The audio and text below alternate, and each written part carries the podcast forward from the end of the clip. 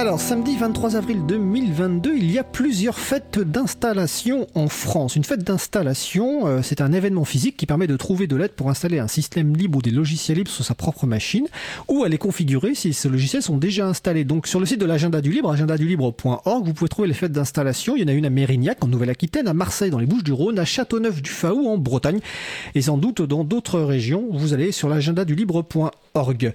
Autre annonce, euh, la licence pro, euh, professionnelle administration et développement de systèmes d'information à base de logiciels libres et hybrides, qui a ouvert en septembre 2016, ouvre de nouveau ses portes à l'Université de Bordeaux à la rentrée 2022. Cette licence professionnelle vise à former les étudiants et étudiantes à intégrer les logiciels libres et hybrides en un ensemble cohérent répondant aux besoins des entreprises, un système d'information complet par exemple.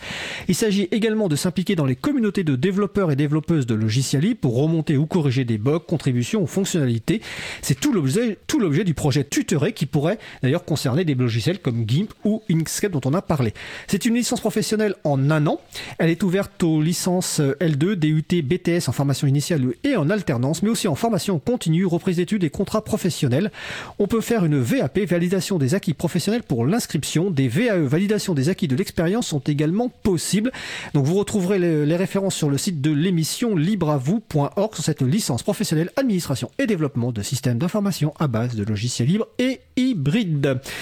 Alors notre émission se termine. Je remercie les personnes qui ont participé à l'émission. Véronique Bonnet, Marc-Jean Mougin, Géant Pagès, Vincent Calam. Cette 139e émission a été mise en onde et réalisée par Étienne Gonu. Merci Étienne.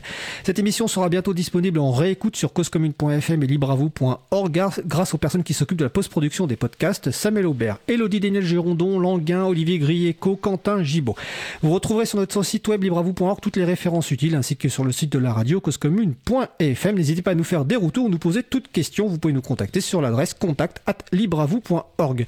Nous vous remercions d'avoir écouté l'émission. Si vous avez aimé cette émission, n'hésitez pas à en parler le plus possible autour de vous, à les faire connaître également la radio Cause Commune, la voix des possibles.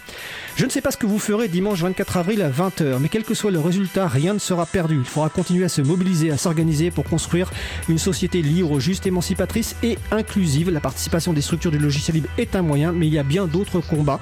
N'hésitez pas à rejoindre des associations. Faisons en sorte que l'avenir soit rempli d'espoir et d'énergie positive dans le respect des libertés, des égalités, des solidarités. Rendez-vous en, direct mardi euh, 26 avril. Euh, 2022 à 15h30 ou en podcast où vous voulez, quand vous voulez, comme vous voulez. Notre sujet principal portera sur France Nature Environnement et la contribution à la vie du Césaire Occitanie. Comment mettre le numérique au service de l'humain et des territoires, le Césaire étant le conseil économique et social et environnemental régional. Nous vous souhaitons de passer une belle fin de journée. On se retrouve en direct mardi 26 avril et d'ici là, portez-vous bien.